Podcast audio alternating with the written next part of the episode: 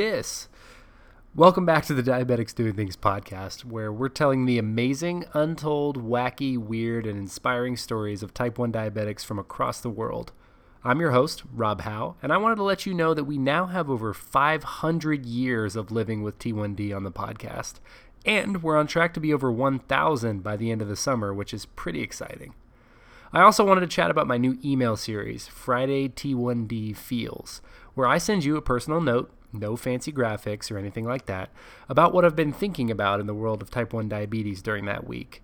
If you're into that, just go to diabeticsdoingthings.com and sign up. I'd also like to take a minute to talk about hashtag coverage to control.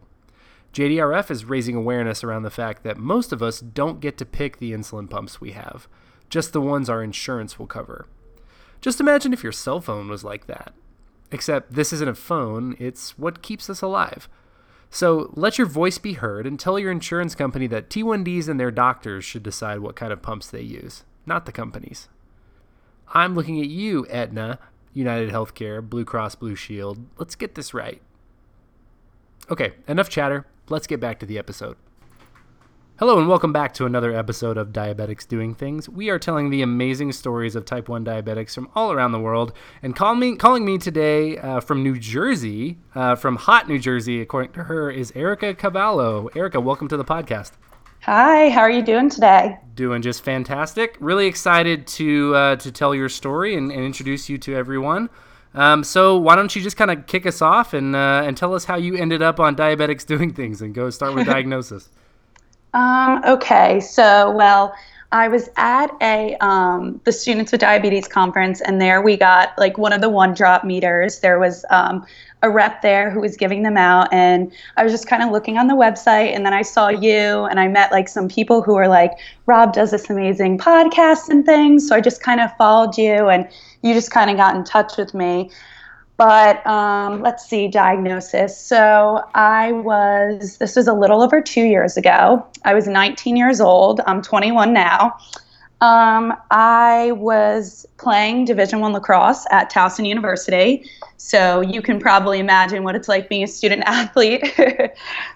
yeah, very tough, and like I, I think especially uh, to have reached that level, like you know you're already in college at that point, and uh, right. you know you sort of have your routine down uh, you know, at that point, it's just like you know, you have you have your certain routine. You're working out all the time. You know, you're practicing long hours, uh, and you don't have to worry about stuff. But then you kind of throw a wrench of diabetes, and it changes things.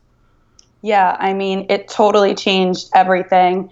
I mean, going into freshman year, you kind of have the mindset like I just really wanted to play, and I was getting that playing time, and I felt like I was really hitting like a peak where I've never played that well before. And I just remember like before I got diagnosed, I don't really have a typical story like I feel like I hear a lot of other people talk about. I was a couple weeks prior, I noticed that after like every game or a practice, my whole body was cramping up, like horrible cramps. I was like screaming and crying, and I didn't know what was going on. So that was pretty scary for everybody. Um, and basically, what happened was I just kind of went on for a few weeks like that, and I didn't really notice that anything was else was going on. I mean, now that I know like the symptoms of diabetes and things that like people um, experience before they're diagnosed, now I remember that like I was going to the bathroom a lot or I was super thirsty, but I was just kind of going about my day and didn't really think anything of it. And once it got to a point where it was just so bad and i would just remember like i'd literally be doing things just so like i'd be laying in bed at night and try not to even move because that's how bad my leg cramps were. And i finally went in to see the team doctor and i was like i really think that i need to get blood work done. And she kind of just was like let's focus on your diet. And i'm like i eat really healthy. Like i don't think that i eat like poorly so she's like, you know what? Okay, let's get some blood work done. And this was April 2nd that I got blood work done. So this was a Thursday. And I remember just going in, it was like any type of routine blood work that somebody has done. And I just got my blood taken, didn't think anything of it. Of course, before I got um, my blood taken, I had like a huge bacon, egg, and cheese on a bagel. So that definitely wasn't good. But yeah, I, I think uh, the morning that I got diagnosed, I like woke up and was like nauseous, so I had thrown up, and I uh-huh. like just to like, kind of wash, you know, you brush your teeth, but you know the flavor. Anyway, it's gross. But I had a doctor, I had a Dr Pepper, and so it's like my fasting blood sugar was like 500. It was ridiculous. Oh my goodness! So yeah, that's crazy. Yeah, so I just I was like I had that yummy bagel, probably the last one I've ever really had, but um, so I went in and got my blood work done and I just remember that night before I was diagnosed, I texted my dad. And we actually had a game on Friday, which was the next day. And my parents were coming down from New Jersey to Maryland because it was a home game. So I texted my dad and I was just laying in bed and I was like, Dad, I, I think something's really wrong. And my dad's like, all the time I'm getting my leg cramps. He's like, You got it, Erica. Like, just keep pushing, whatever, it's fine. And he texted me back and he was like, I don't think anything's wrong, but let's just like see what happens. I was going to go home that weekend anyways for um I was just going to go home to hang out with my family and stuff. So I was like, okay, you know what? I'll get a little bit of time off and we'll see how it goes from there. And the next day I woke up and it was game day. So, you know, like anytime you're getting ready for a game, like you just want to be like in your element, all focused and everything and I I think it was around 10:30 at this point on April 3rd and I saw that I got I was getting a phone call and it was a Maryland number. So I picked up the phone and it was the team doctor and she says, "Hi Erica, um, are you somewhere we could talk about your blood work?" And at this point, I'm in my dorm room just getting ready for the game. And I was like, yeah, of course. Like, I'm in my dorm room. What's going on? And she basically told me, like, can you sit down? So I'm like, like, what's going to happen? Um, so I sat down, and the first thing she says to me is, I don't know how to tell you this. There's no right way to tell you this, but I have no idea how you're not in a diabetic coma right now. And I just kind of froze and I didn't really understand because when you hear diabetic coma, like I think anybody would be like, what the heck's going on? Right.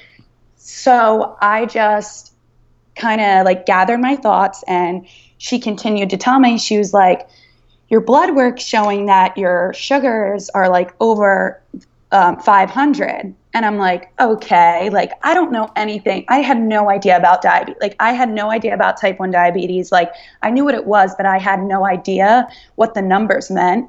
So i said okay. And she goes these are normally signs of type 1 diabetes. And i'm like wait a second. I'm like okay are you telling me that i have type 1 diabetes? And she said yes. And i don't remember much from there. I just remember she said you need to be rushed to the emergency room right now, or I need to try and get you an appointment with an endocrinologist. And I'm like, oh my gosh, like I'm this 19 year old girl, I'm a freshman in college. Like I didn't have my car at the time.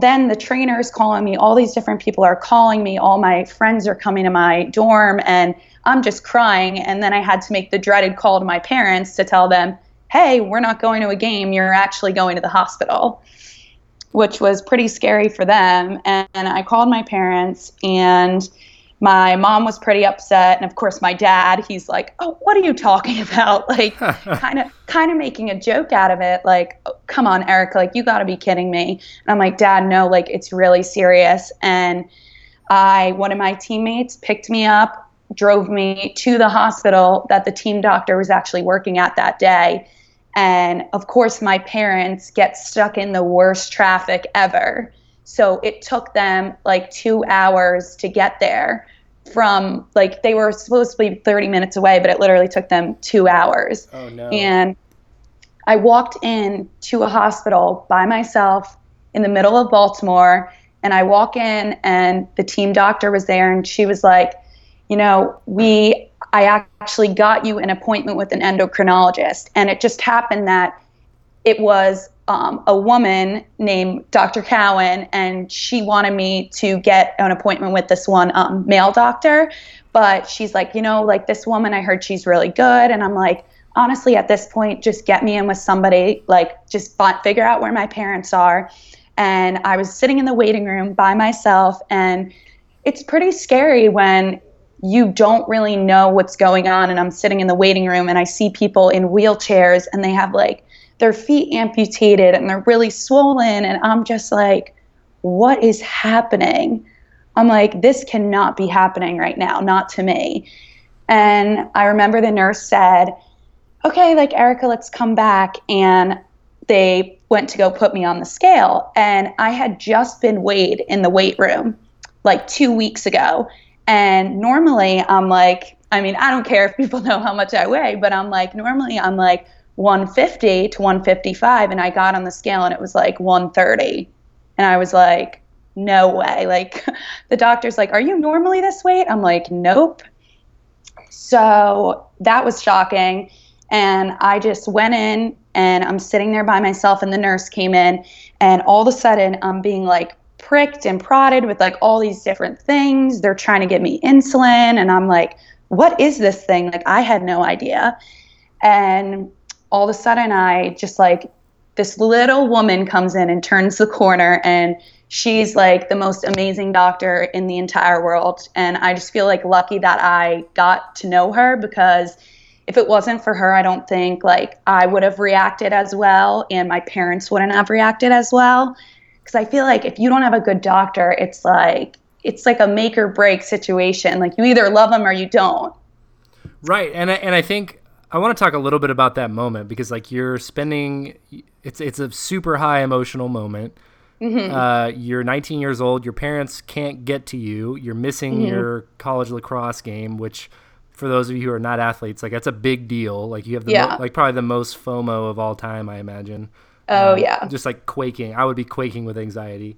Yeah, um, I was just it was crazy. So all this is going on, um, you know, emotionally kind of a roller coaster. You're going in there. I, I remember the first thing that came to my mind. I was 16, um, and obviously like a, a really active uh, athlete and trying to be a you know a college athlete the first thing that came to my mind was all I know about diabetes is that people aren't athletes, right? Or you know, right. Yeah. so no, like, exactly. Yeah. What? So walk us through sort of what you were thinking, and then as you were talking with your doctor, um, you know, those first few moments of like, is this going to be okay? What What were those like?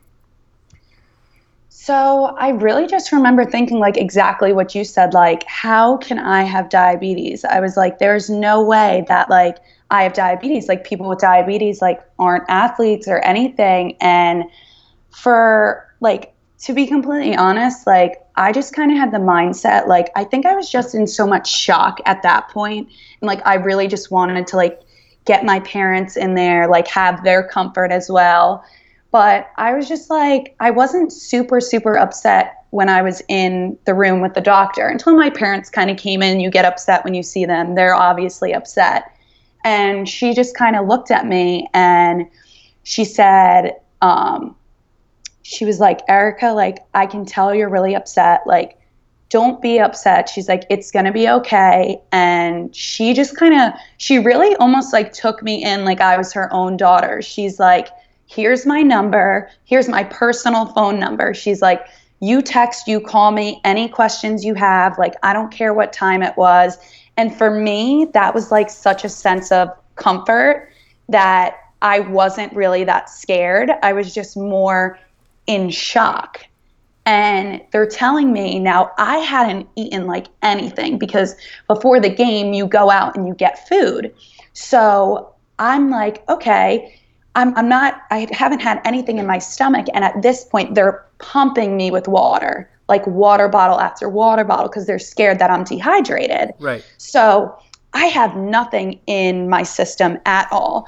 And she just like kind of took one look at me and she explained how I prick my finger, how much units of insulin I'm going to give myself, my long lasting insulin.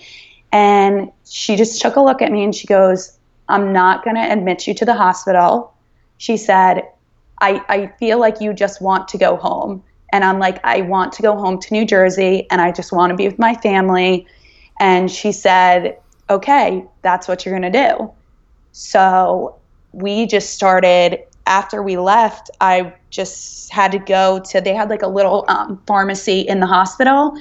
and I'm trying to my dad's trying to figure out insurance stuff and get all these like supplies and I mean it's a lot. I mean you could probably remember like all the stuff you had to get right when you were diagnosed. It's crazy.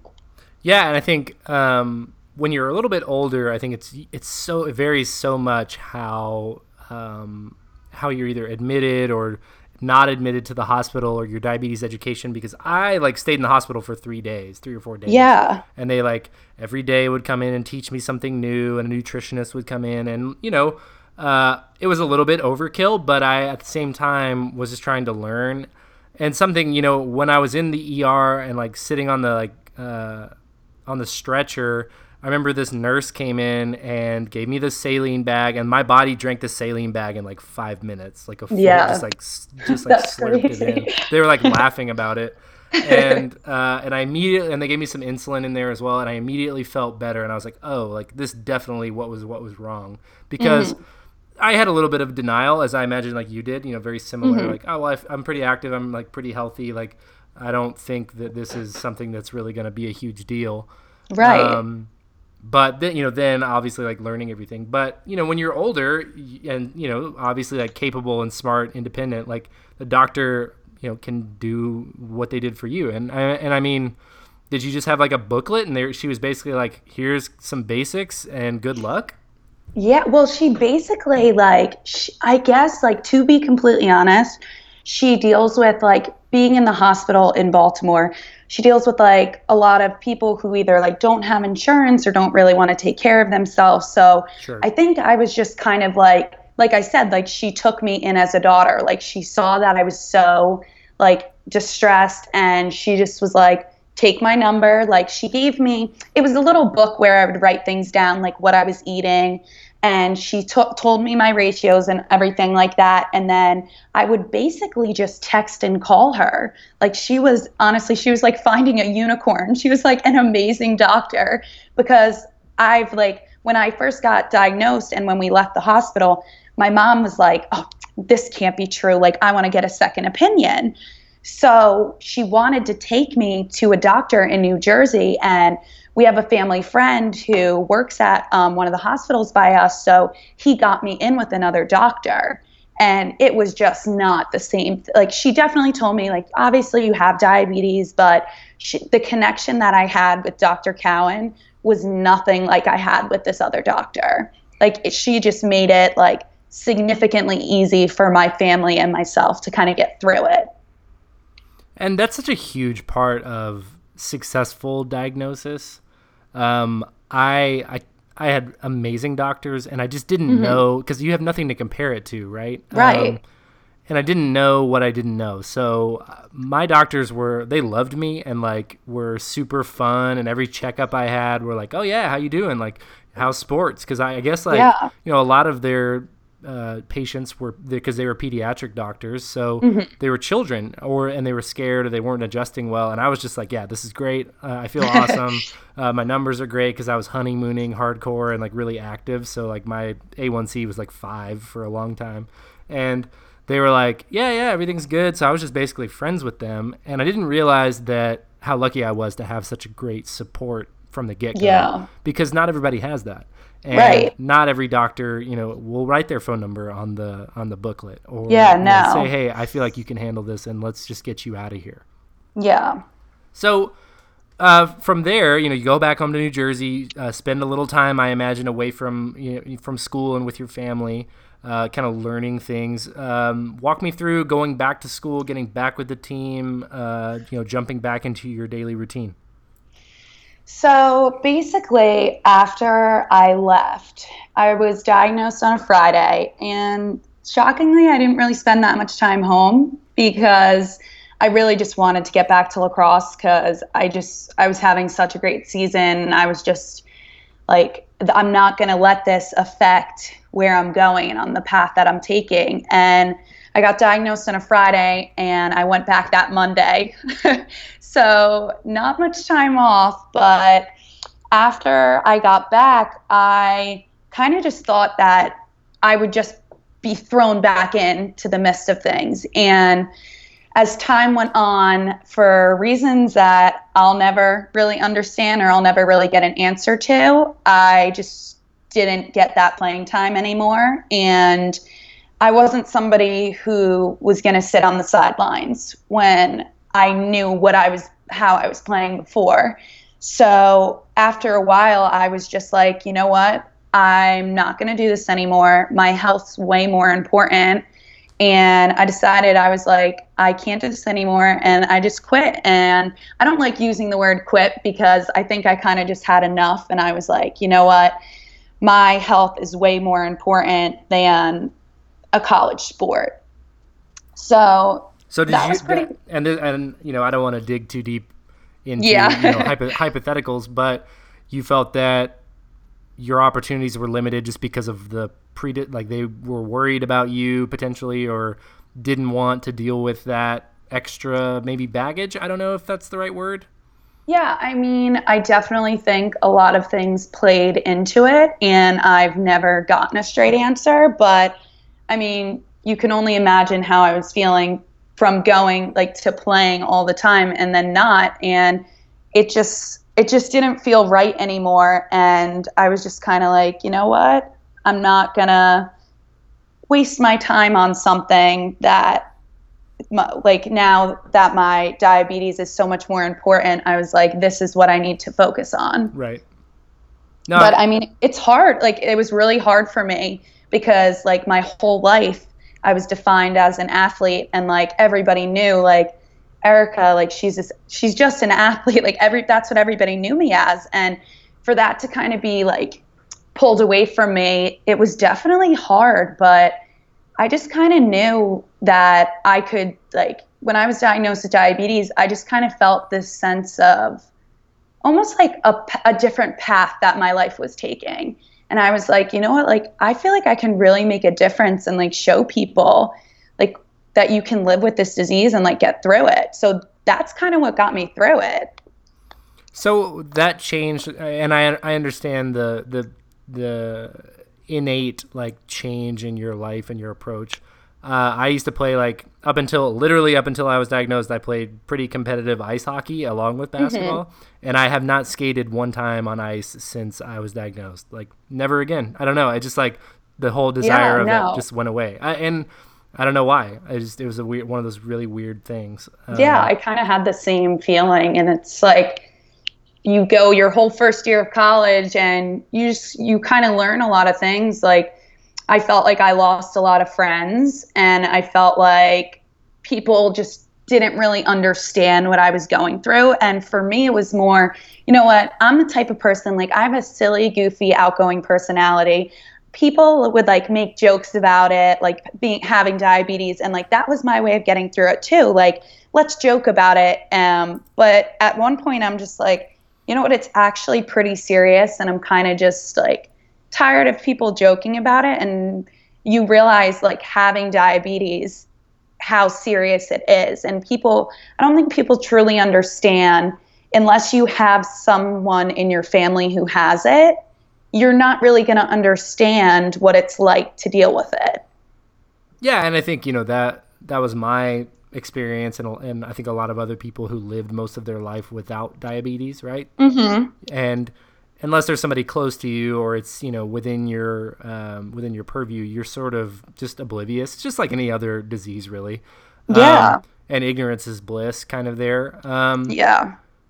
now that now that you shifted and and changed and and your perspective changed and you have adopted the mentality of you know showing people what it you know what it's like to live as a type one and the things that are possible um, and the stigmas that are overcome um, what's what's your daily approach what's your different what's different about erica the athlete versus erica the diabetic or erica the athlete and diabetic and advocate Um, so I think um, I think that my personalities really stayed the same.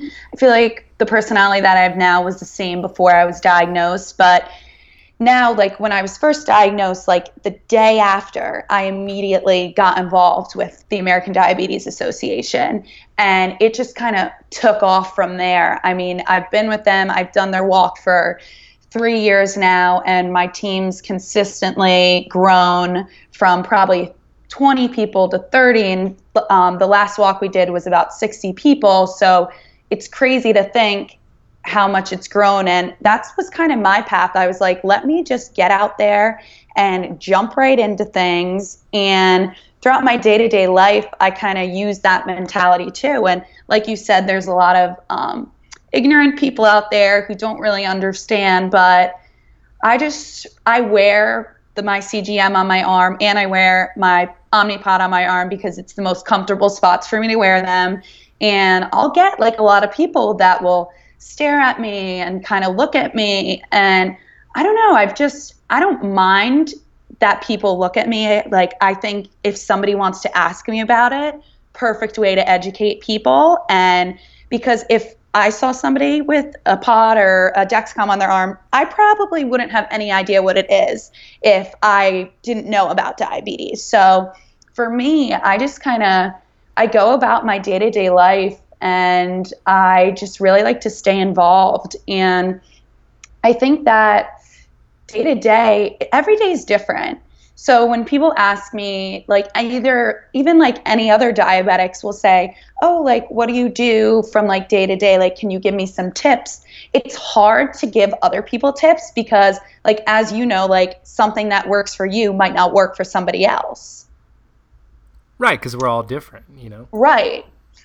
So it's hard to it's hard to like tell somebody exactly what I do, but um, I basically every day I wake up is different. So depending on like what my number is when I wake up, I'll decide what I'm gonna do. If I wake up pretty high, I'm like, you know what? Let me just go for a run, go for a swim. I'll get it down. Or if my number is like an average number, pretty good, I'm like, I'll try and stay pretty pretty consistent throughout the day. But I mean, for the first year, I was like in that honeymoon stage. I was just perfect. Like I was in the best shape I was ever in. I was eating really healthy, but I was also scared to eat because when you're first diagnosed, it's a little bit scary. You're like, I can't eat that. I don't want to eat any of those things. Now I'm like, all right, you know, I can splurge a little bit. Right. I'm like, it's okay. You know what? I'll have some Chick fil A today. It's fine. I'm like, my number will go down. But most of the time, I really try to stay on a pretty healthy diet. I like to eat a lot of protein. For me, that's worked really, really well. I don't really eat that many carbs like throughout the day. And it's not like before I was like huge into eating sweets or anything like that. So it wasn't super hard for me to adjust to different foods. Like I was love salads, I love smoothie kind of things. It was more like people don't realize that there's sugar in everything. Oh, right. Like you, yeah, like you don't realize that, okay, carbs is sugar. So it's like you see something that's sugar free and you're like, oh, it's totally fine. I, my friends are like, you can have that. I'm like, yeah, no. well, and I think like it's really interesting because I think awareness of sugar and carbs is at maybe a, an all time high right now. Um, right. I'm right in the middle of another whole 30. I think this is my eighth one. Um, mm-hmm. And, but I, I think I realized even before I started it, like how sensitive I am to carbs anyway, just because I count. I've counted every carb I've eaten since 2004 or 2005. Right. So, um, you know, just because I have to. So I think the thing that a lot of people have changed is like the thought of low carb diets and diabetes like because i think they used to be like universally rejected as like not okay like right. Ad, but like atkins diet was like the only one that was really around back you know 15 mm-hmm. years ago or so that was you know at least popular and people were rejecting that and most of the research was done based on like high carb diets and so it's been really cool to see like lately like I don't I don't use that much insulin anymore. I used I used to use right. almost double double the insulin a day that I do now and I eat about the same amount. It's just a different type of food. Right and you know food that's better for me as an athlete better for me as you know for as a human just overall higher quality you know more greens less less no bread no milk no you know a lot less sugar less processed yeah, you, food you just you just feel better right you're just, just like generally 100%. In a better state and we me and my friend actually we always joke because the day before I was diagnosed. So I was diagnosed on Good Friday. And my friend was like, Erica, let's try and give something up for Lent this year. So my best friend Jenna's like, you know what? Let's let's give up sweets. So I'm like, I don't know if I could do it, but you know what? I'm gonna try.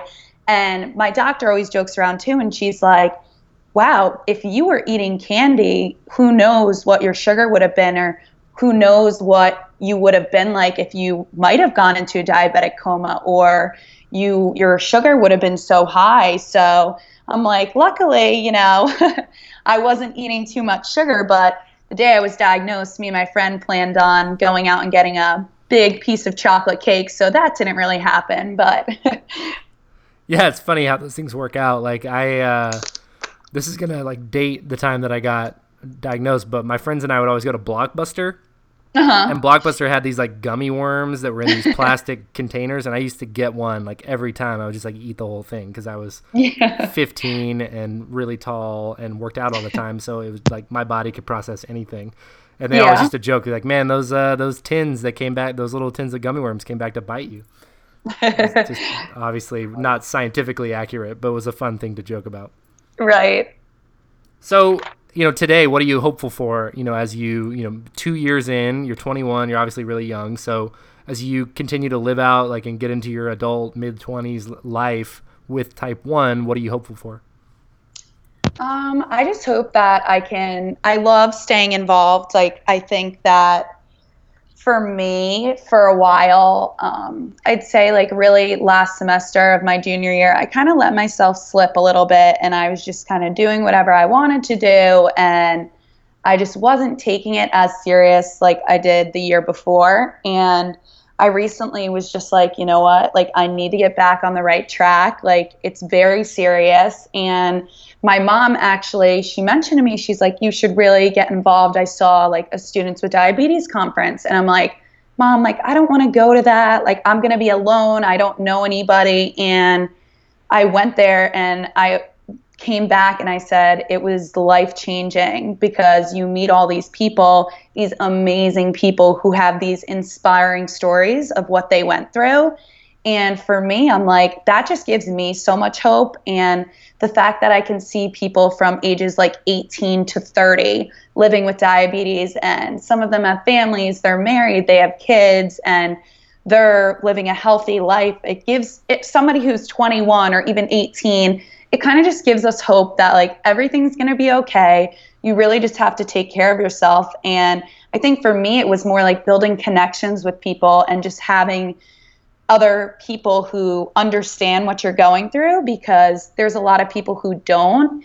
And having somebody to text all the time and having somebody to be like hey is your sugar high today? Like what's going on?